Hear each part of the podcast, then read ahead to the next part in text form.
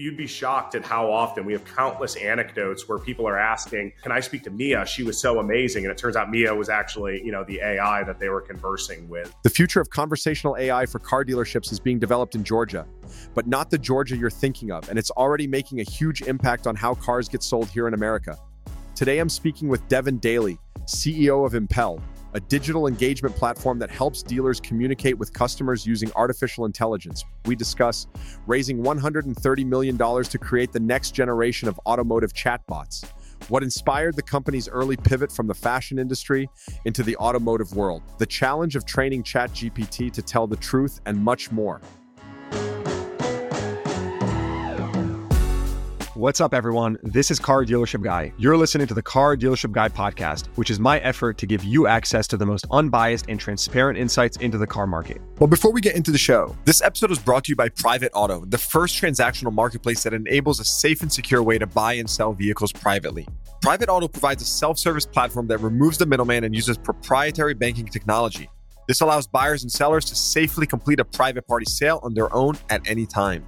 They've thought of it all identity verification to avoid scams, an e bill of sale to simplify the paperwork, instant transfer of money between buyers and sellers, and so much more. Learn more at privateauto.com and use code CDG to list your car for free. This episode is also brought to you by Valvoline. You might know Valvoline's the original motor oil. After all, they've been at it since 1866. But to their dealership customers, there's so much more. When you partner with Valvoline, your dealership not only gets access to legendary Valvoline products, but also to their customer business solutions, marketing resources, consumer promotions, and other programs that go beyond the traditional supplier partnership. Valvoline can help you drive your service department by streamlining operations and increasing revenue with hands on technician and sales advisor training, state of the art service lane technology, and a robust preventative maintenance chemical program. They even have programs to help you sell more cars and increase trade ins. What other fixed ops vendor can say that? So, what's all this mean for you? Fewer vendors, more value, and a brand your customers know and trust. Valvoline is reinventing how supplier partners with the dealership. For more information about how Valvoline can become your ultimate fixed ops partner, visit partner.valvoline.com or click the link in the show notes below. So started my career in sort of traditional Wall Street fashion. Started at Merrill Lynch in their technology M and A division. Did the sort of traditional two year stint there, and then moved into a private equity role at a company called Cambridge Associates, and I was on their vertical software team, investing in vertical software as a service businesses. Really fell in love with you know the model of SaaS in that it was predictable, the operating leverage that you're able to gain in a, in a software as a service business, and the way I came up with the idea for what became Impel is we had invested in a bunch of what I would call e-commerce enablement products. So we invested in like a recommendation engine for e-commerce. We invested in a chat product for e-commerce. And what I realized was these e-commerce enablement products had really fast growth, great CSI scores, great gross retention rates, all the levers or KPIs you look for were stronger within that subset of our portfolio. When I started to peel back the onion to understand why that was, it was because they had such a demonstrable ROI case. If you're a chat product that plugs into Louis Vuitton, you can do the algebra that you took their conversion rate from 2% to 2.4%, and that yielded Louis Vuitton 100,000 in gross profit, for instance. So that's what we really, that's when we started racking our brain for what's the next thing in this e-commerce evolution and came up with 360 imaging, immersive 360 views of products were a tried and true way to improve e-commerce conversion, but there wasn't really an out of the box solution to do that at scale. So that's what we set out to do initially, targeting the fashion industry. Oh, so you were going fashion first. Now, what led you to taking this to automotive? When did you discover that opportunity? Yeah, great question. So we launched the business focused on fashion in 2014. We were, you know, based in Manhattan at the time.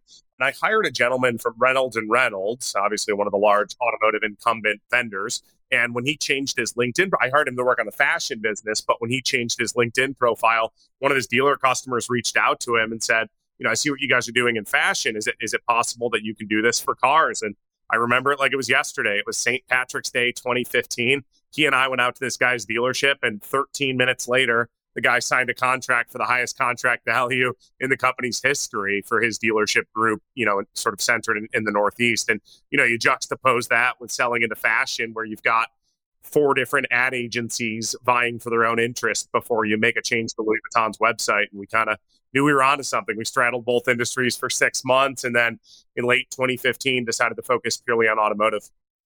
Incredible. So, and then what was that initial insight, right? So you you build this spin car tool at the time, right? Carvana had this already, if I remember correctly. And I remember very vividly, right? I, I didn't set up Get a Car yet until like 2018, but I just remember very vividly doing research on their booths. And I mean, Carvana's booths were no, you know, cheap thing. I mean, they spent hundreds of thousands on these booths. It was just really, really custom made. When was that point for you? Did you reach that point when you were like, wow, this is a really, really big opportunity here? Arguably, it can arm the rebels, quote unquote, right? To let dealers sort of have the same type of uh, experience on a vehicle detail page on their website as a Carvana. When was that for you? Yeah, yeah, great question. So again, we, we initially launched in fashion, so we weren't super aware of Carvana. Once we started pivoting into automotive and started signing up dealers, we became aware. And you're exactly right. I think it was like seven hundred and fifty thousand dollars, you know, for each of those Carvana booth installations. And that was that was our whole thesis, right? Is you know we want to democratize this type of technology and this type of experience to every mom and pop dealer you know as the auto industry is is sort of you know on the precipice of this kind of e-commerce evolution if you will. So you know that was kind of in that you know mid 2015 time frame and you know i think that's what made us realize we should focus purely on automotive and that you know it's a massive industry and it was you know one of the last sectors to really experience full kind of e-commerce transformation in terms of entrepreneurship in general, was this like a bizarre kind of world for you? I mean, did you come from an entrepreneurial family? You were clearly in investment banking. So this is obviously a shift. So what was that shift like for you? Yeah, great question. So yeah, certainly didn't come from an entrepreneurial family, came from a, a family of, you know, risk averse medical professionals. And, you know, to your point, I was on that Wall Street path of as they call it, the adage was seven figures in, in seven years. So when I, you know, struck out to start my own company, people thought I was crazy. You know, that said, I, I always felt like I wanted to move faster, you know, that my career was allowing and, and make an impact and, you know, was held back a little bit by the administration bureaucracy of working in large financial institutions. So 2014 is when I decided to strike out on my own. Before we get into the business, I want to understand the evolution of your company as an entrepreneur, right? From being just a car kind of spin software for dealers so that people can get that Carvana experience to everything you do today, which we'll get into. Tell us about that evolution. Yeah, absolutely. So again, you know, started in fashion in, in kind of 2014, March of 2015, sold and onboarded our first dealership. Q4 of 15, we started letting our retail contracts expire. That's when we rebranded the company to Spin Car, and we were fully focused, you know, on the auto industry at that point. To your point, the initial product line was really focused on just merchandising the vehicle, and again, providing that you know virtual immersive tour of a vehicle. We realized the second pain point you know was related to, to feature and f&i and option merchandising in that you know vehicles are increasingly complex. It's increasingly difficult for somebody to understand you know the bmw cruise control versus lane keeping assist on the mercedes. And so we built out products that helped merchandise features as well as f&i solutions on a dealer's website. It was at that time you know, that I think we realized we have this very valuable data exhaust coming out of our merchandising products. Again, because we deliver that rich viewing experience, it allows us to glean information about, you know, maybe Devin's a performance buyer because he clicked on the engine hotspot photo 17 times and the turbocharger video nine times. Interesting. Performance spec okay.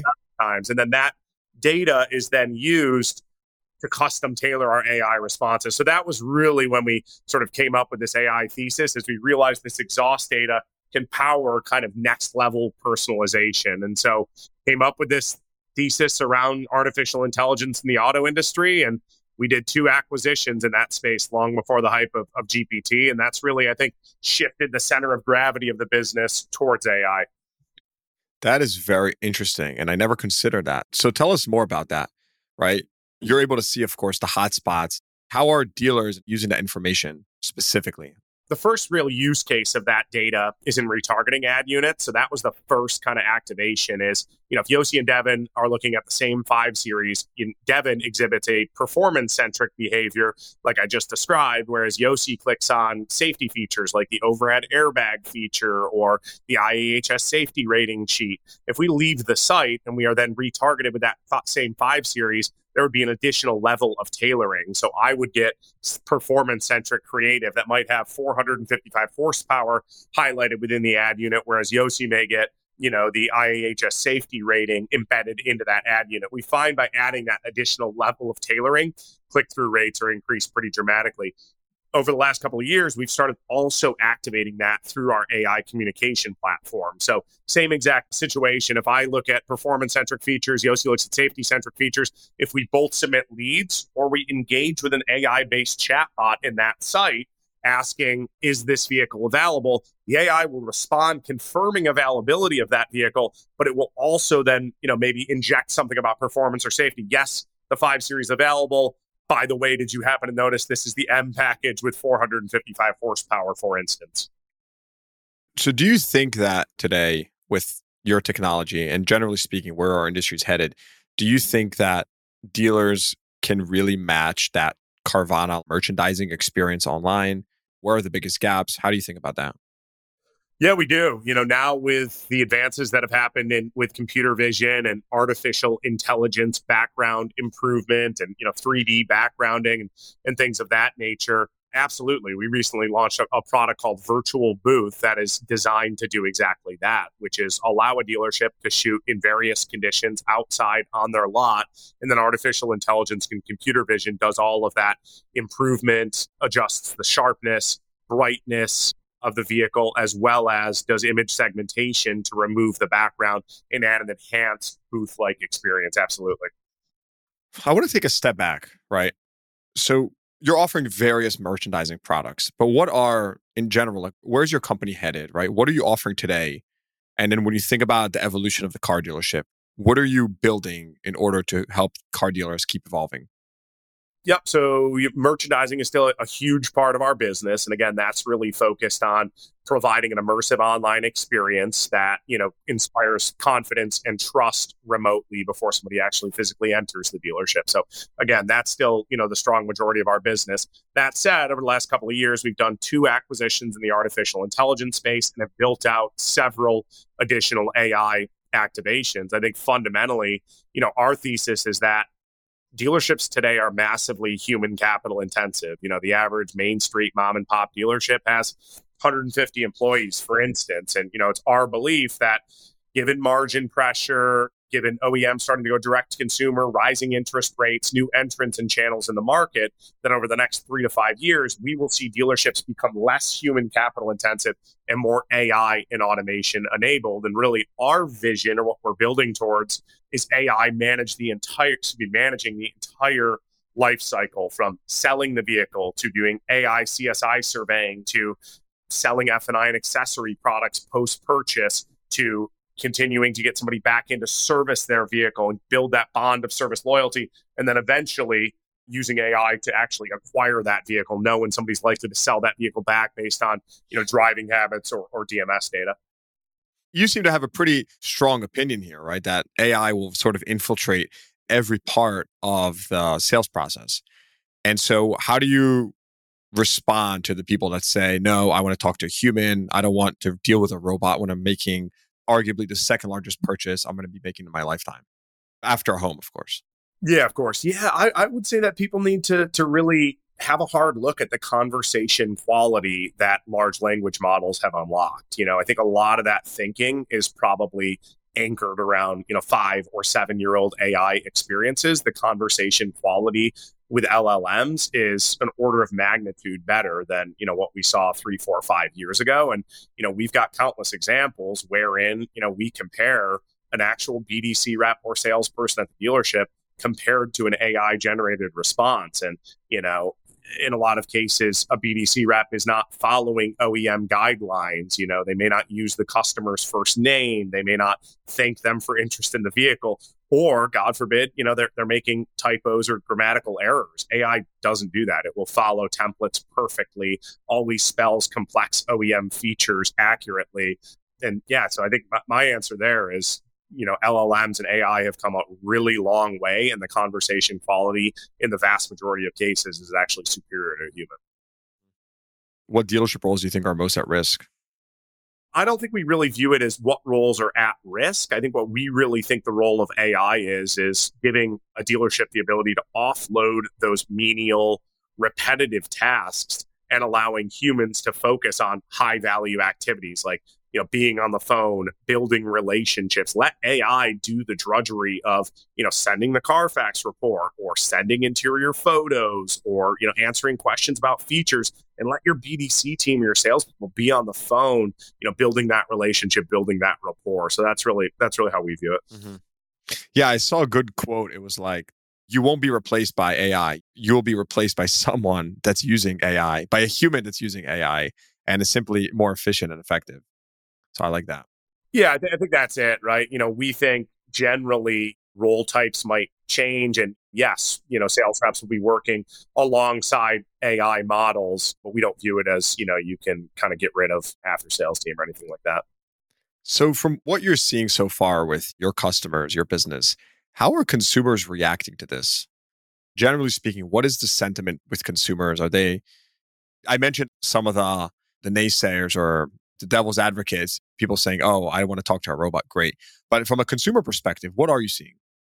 Yeah, from a consumer perspective, I think they generally really appreciate the AI. You know, if you think about what the traditional sales experience is like, if somebody submits a lead after hours, which is, you know, probably 55% of total lead volume, the average experience is that consumer is not responded to for 12, 14, 16 hours. And that's in an age when, you know, consumers are used to having access to everything at their fingertips. With AI, they're responded to immediately 24 hours a day to get their questions answered. On the service side of the business, also, you'd be surprised how many people actually thank the AI for proactively reaching out to them, letting them know that they're probably due for, you know, a routine maintenance 30 mile, 30,000 mile service, for instance. They view it almost as, you know, kind of a service concierge, if you will. They're always, you know, the AI is always in touch with them. They know they're doing what's right with the vehicle and they're, they're generally appreciative of that. In regards to, you know, just quality of conversation, you, would be shocked at how often we have countless anecdotes where people are asking, you know, uh, can I speak to Mia? She was so amazing. And it turns out Mia was actually the AI that they were conversing with. Shut so up. Yeah, consumers generally generally really appreciate it. Is that the name of your agent, Mia? the dealer can set it. Yeah, they, they can set it to whatever they'd like. They can that, set it. That seems to be a common one. Probably, you know, it's got AI in the name or, or what have you. But uh, yeah, they can set that up however they'd like. Have you had any issues with confinement or just kind of keeping the the agent on the right track? It's a great question. You know, we get asked all the time by OEMs and major dealer groups, oh, you know, uh, ChatGPT is available. Can I just, you know, plug that into my website? And our response is, you know, vehemently, we would not recommend that. You know, GPT unbridled will flatly lie about your business, which could have, you know, catastrophic reputational ramifications, number one. Number two, you know, an off the shelf LLM is not typically really designed to drive business outcomes. It's designed to be kind of a novelty and have a back and forth conversation. Its real goal is to elicit a response and have the highest response and engagement rate possible. It's almost flirtatious in that way, if you will. It again doesn't drive towards business outcomes. So we believe it's really critical to have an optimization layer that's trained on automotive specific data you know that prevents those hallucinations and drives towards appointments or lead generation or whatever those business goals are mm-hmm. so dig in one level deeper there right? Because how are you doing that then? If it's not just chat gpt how are you doing this? Yeah, i take generally you know our solution our ai suite is purpose built for automotive retailing. So we use a variety of different models. We're model agnostic and use a, a, kind of proprietary mix of you know our own homegrown models as well as foundational LLMs. We're constantly training our model via our own enhancements, prompt engineering, and really fine tuning based on more than six years of auto industry customer interactions and over 100 million conversations. And, you know, really what we focus on is providing a tailored and customized platform, you know, for automotive retailing that, you know, again, prevents hallucinations and, and drives towards business outcomes. So you mentioned business outcomes. What do you think is going to be the best application for AI generate? It's funny, like we're talking about AI in the dealership. Go back a decade ago, even five years ago, it was like, well, maybe not five, but maybe a decade ago, right? The dealership has this like stigma as, you know, not being the most technologically advanced industry and whatnot. And, and here we are. And so, anyways, fast forwarding, what do you think will be the best application as you kind of see this through? Yeah, I, I think fundamentally, you know, it's conversational AI, both from a, a, chat standpoint, but also an asynchronous SMS and email response tool that's designed to number one, answer questions. So, you know, again, our AI models can answer somewhere around 11,000 different intents, answer to 11,000 different intents. So it can answer questions about features, Carfax, interior photos. And if you really think about how long that would take a human being to respond to one of those inquiries, you know, it's probably an average of three to five minutes by the time you, you know, go find the VDP page, download the interior photos, attach them to an email, and then send that out. So I think number one is is generally answering questions. Number two is long-term follow-up. I think that applies to both sales as well as service on the sales side of the business there's a high percentage of customers that are just in the market for a protracted period of time and not for bad reason. You know, they get maybe, you know, they submit a lead and then they get busy at work or they go on vacation or what have you. Most dealerships don't have the ability to follow up with somebody for more than, you know, three or four days. With AI, it will follow up relentlessly for 51 days and, and stay engaged and keep that dealership top of mind when that consumer resurfaces ready to buy. And again, the main goal of this is really driving towards an appointment, whether that's a sales appointment or a service appointment. Again, with AI, we can set an appointment directly in the CRM system, push a calendar invite out to the consumer. That's one thing dealerships love is again, with 55% of leads coming in overnight, a lot of mornings they'll walk in and they'll have several appointments that were made completely hands off by the AI during closure period. That's incredible.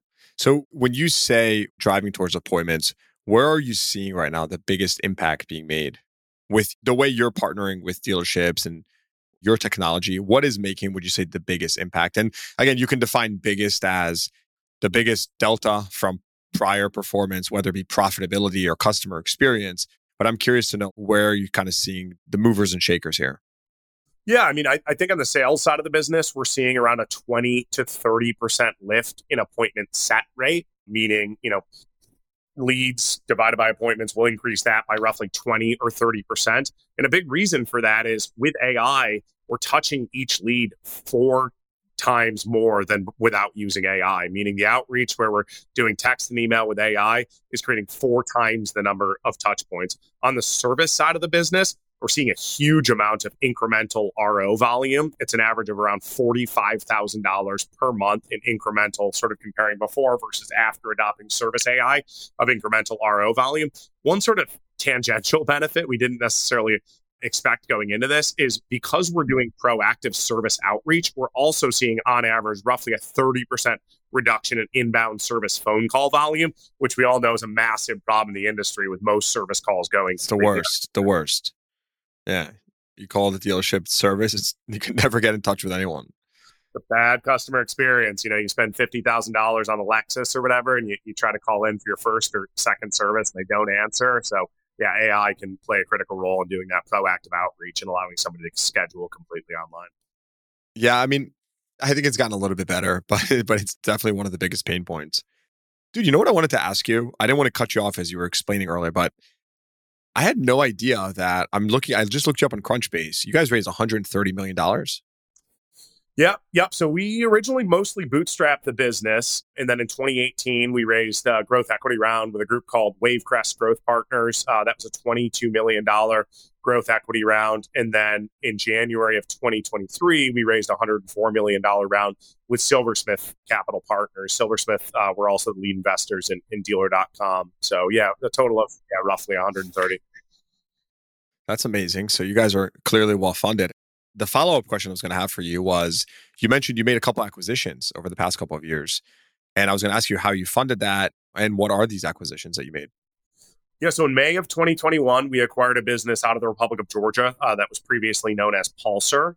That is now what we've converted or rebranded as our sales AI product. Wait, you know, wait, wait, wait, how did you find a business in the Republic of Georgia? How did this happen?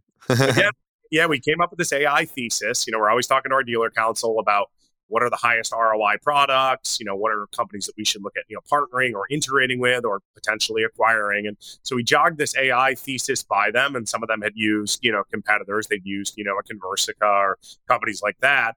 One guy in the room said, I, I've tried them all. You know, we believe in this AI, you know, category and there's this company called Pulsar based out of the Republic of Georgia. Their AI is 10x more intelligent than anything else that we found. And so, in the middle of COVID, my co-founder and I flew out to the Republic of Georgia when there were still you know curfews going on and we had to be home by, by six o'clock at night it was very difficult to, to even travel into the country but loved the team and really were blown away by the, the technology you know we've grown that team over there from 25 or 30 at the time of acquisition it's now around 75 people most are phds just amazing ai technologists it's funny so random it feels like it's kind of came out of nowhere republic of georgia but that that's cool that you actually execute on that did you go into this having like an acquisitive mindset, right? Because founders typically, typically, not always, it's a bit of a transition process. Now, granted, you were investment banking background. So did that kind of give you that drive to think about acquisitions and where potentially a bolt on or another company can help you accelerate your growth? Yeah, yeah, I think so. And again, you know, stepping into a different category, right? We had not done much with artificial intelligence. So, you know, would we have acquired, you know, a merchandising product? Probably not because we had the in-house competency to build that. But when we're, you know, extending into a completely novel new category with different, you know, technology stacks and infrastructure, it certainly made sense. You know, that said, we we have a very high bar when it comes to acquisitions. You know, I think there's lots of well-funded companies like mine and you know they try to buy anything in their segment and slam these companies together and find as much g&a synergy as, as possible. And that's really not been our model. Again we will only buy something if we really think it completes that or gets us closer to that north star of using ai to manage the entire customer life cycle and, and personalized touch points throughout the ownership journey so we're clearly making lots of progress here as an industry I've had lots of conversations about this topic and where can technology truly deliver, you know, this next level experience. I love how Doug Eroh mentioned this on our one of my previous podcasts, president of Longo Toyota. And he said, look, he's like, for me, he's like, I just care about what business problem do I have and how can I solve it? And if AI or technology is that solution, then so be it.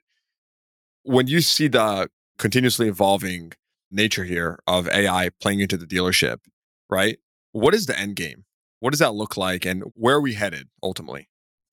Yeah, I think it, it touches on what we talked about earlier, which is AI managing that you know entire customer life cycle and doing all you know asynchronous or chat based communications for a dealership from again sales to F&I and accessories to service and eventually vehicle acquisition. And, you know, again, really what we believe is that will not only help a dealership maximize consumer lifetime value, but really will have second order benefits reputationally and from a customer experience standpoint. You know, if you think about the average customer experience today, to your point, they make the second largest purchase of their life, they fall in love with their salesperson, they buy a vehicle chances are they never hear from that dealership again. Or if they do, it's just kind of an HTML marketing email, very non personalized versus with AI. Yeah. No, no know, one, no one wants that email. No one wants to yeah, get that email. Yeah, exactly. It, with AI, you've got you know Mia reaching out to you constantly, reminding you about service, checking in with you. How's your vehicle life cycle going? Again, just from a customer experience standpoint, we believe it's it's materially better than what most dealerships do today. Based on your data and your insight, where are you seeing customers the most frustrated with the dealership experience? I think it's, you know, generally it's canned messaging and responses, it's inconsistency in regards to timeliness or the thoroughness or accuracy of answers. Again, lacking personalization, almost tone deaf to customer needs with, you know, kind of generic invitations to come to the dealership and and test drive. And, you know, like we talked about a second ago, the outbound is often generic offers, impersonal messages, kind of lowest common denominator messaging. Whereas with AI, again, you've got perfect one to one personalization and tailoring. And when you think about dealerships doing this at scale, and I when I mean at scale, I mean just a couple years out from today, right? So we know that it makes dealerships more efficient. But I think what we don't know yet is how does it work with licensing? How is that going to evolve? And when I say licensing, right, the data has to come from somewhere and you have to pay for that data. So will we be in a situation as an industry, do you think, where we're going to get into some like licensing issues where it actually ends up being more cost prohibitive because you have to pay for this data and then that cancels out the added benefits? Have you thought about that? Yeah, I mean, I, I, would say fundamentally, you know, I think to your point, we're just scratching the surface of what you know an AI-enabled business world and society will look like in the next three to five years, and what we can achieve. We believe that the advent of large language models are really on par with the invention of of the personal computer.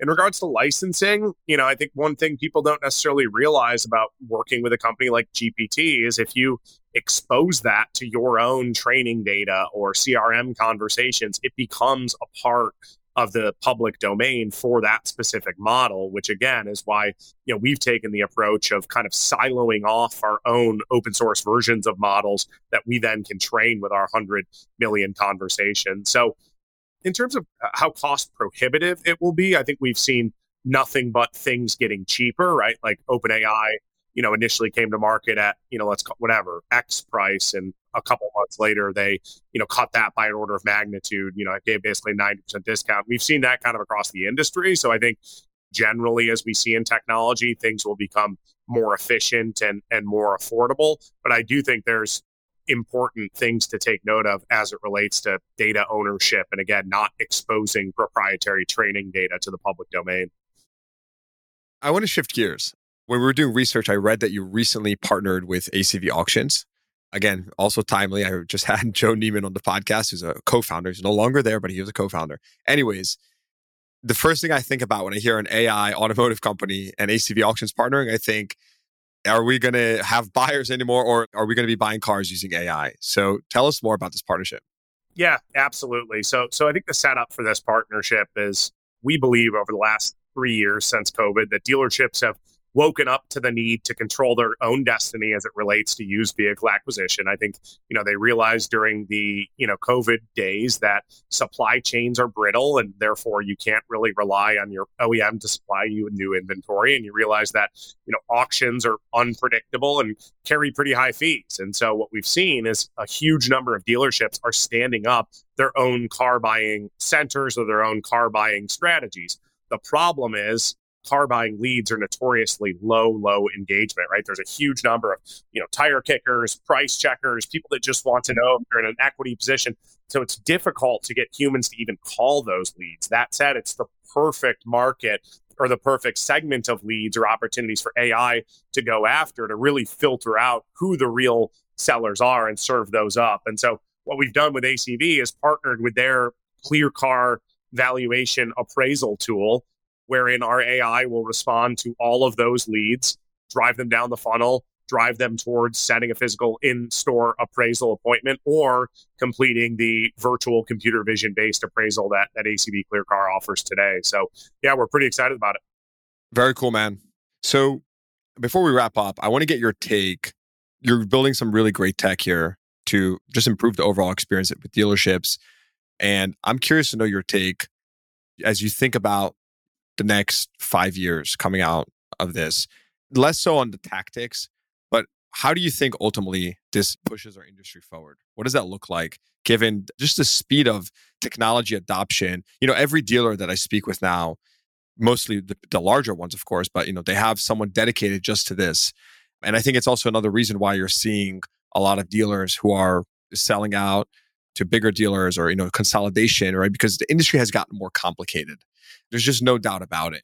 And to keep up with this stuff, I think technology is obviously making it easier for the small guys to compete with the bigger guys. But nonetheless, just understanding and kind of, you know, figuring your way through all this has been quite a mission as it's gotten more sophisticated. What do you think that those next kind of five years look like for our industry? Yeah, yeah. I think uh, some of it's you know what we touched on earlier, which is you know we think dealerships will go from being massively human capital intensive to really AI and automation enabled. And, you know, I think to your point, right, all of the large publics have an AI strategy today. And we really believe that the mom and pop dealer should be investing alongside them. And, you know, solutions like what we offer are equally, if not more, applicable to a mom and pop dealer than they are to a large, large public. So, but yeah, I think again, what we're going to see is AI and automation enablement kind of across the spectrum from mom and pop dealerships all the way up to enterprise groups and OEMs. Very cool, man. Juicy acquisitions on the horizon that you're thinking about? We're always looking for stuff. Absolutely. You know, so so please do reach out if, if you're interested in, you know, discussing or, or doing a demo or looking at a, a partnership. We again have a very high bar and you know only want to buy things that advance our strategic vision towards using AI to manage the entire customer lifecycle. So nothing nothing definitive today, but hopefully in 2024. I asked you earlier about all the products you offer, but what is your most popular product? I would say our sales AI product that automates sales outreach via SMS and email, responds to leads, answers questions, does the long term follow up, sets appointments, and really drives people down the funnel. So that is our, you know, that's our highest growth and highest revenue SKU today. Incredible. I mean, where does SpinCar? I mean, SpinCar was the OG. No more, huh? Most distribution, but lower price point products. So yeah, that SpinCar is installed or 360 walk around product is installed in probably 6,000 dealerships across 53 countries, 53 markets today. You know, merchandising as a whole is still the bulk of our revenue and is certainly, you know, an area that we continue to be focused on. What we're seeing with merchandising, we still sell it direct to tier three, but it's also being bought by manufacturers as kind of a top down mandate type solution because we think at this point, if you're not using a product like ours, consumers are starting to ask why. It started to become, you know, 360 imaging has started to become almost standard in the auto retail. Yeah. Yeah. I, I, I would agree with that. It's sort of become table stakes, right? People expect it. You need to offer it. Last question here. You mentioned you have a high bar for acquisitions. What does that mean to you? Because I'm sure, you know, I met someone this weekend and they specifically brought up this topic to me. They're a listener of the podcast and they specifically said that they loved the the founder, the acquisition questions. And so it's super top of mind. So I'm curious to know what does that mean to you, right? When you say things that are aligned with our strategic vision and a high bar, what does that really mean? Yeah, again, it's not our strategy to buy anything that ends in dot car or dot auto. And even if there's no kind of product synergy, slam the companies together as a way to find incremental EBITDA. For us, it's really finding strongly differentiated products with durable competitive moats and things that drive an ROI for a dealer and ideally are viewed as mission critical, not something that people throttle on and off or, you know, can replace easily with a competitor, but something that's differentiated and, and really a core part of that dealer's operating strategy. You know, you just mentioned something that came to mind. You said software that people can replace easily. Did you have early on in your career building Impel, especially when you were just a, a SpinCar tool early on? And I say that in, you know, it's just one product, right? Very easily for a bigger company to just come in and kind of squash you out of the market. Did you have any oh shit moments like that? Did you ever fear like, hey, are we going to actually make it? Did you have that part of your journey? Certainly had the the oh shit moments, no doubt. You know, it's it's a roller coaster, absolutely, especially in the early days, especially as you know, kind of a, a bootstrap business. You know, that said, I we pursued a competitive strategy wherein you know we really focused on building out the ecosystem of integration partners. So we became the you know exclusive integrated merchandising provider to many of the third party listing sites many of the peer to peer marketplaces and that kind of allowed us to box out competition wherein competitor only function on a dealer's website, but our merchandising products syndicated to this huge network of classified sites, it was difficult for a competitor to, to displace us because of that.